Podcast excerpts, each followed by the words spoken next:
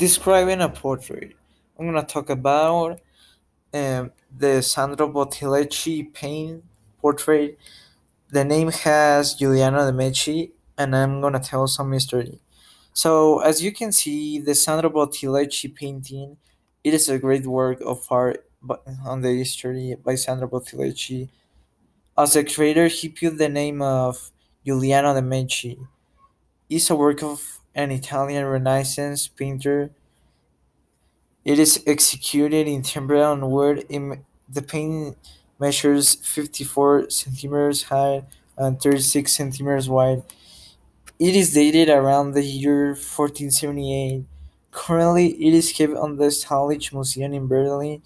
Giuliano de' Medici, the younger brother of Lorenzo, and the older brother Sandro Botticelli, was assassina- assassinated by the fall of this painting because they didn't like his painting or portrayed in Italy by the Pazzi family bankers who were enemies of Medici because they told him to not do that painting.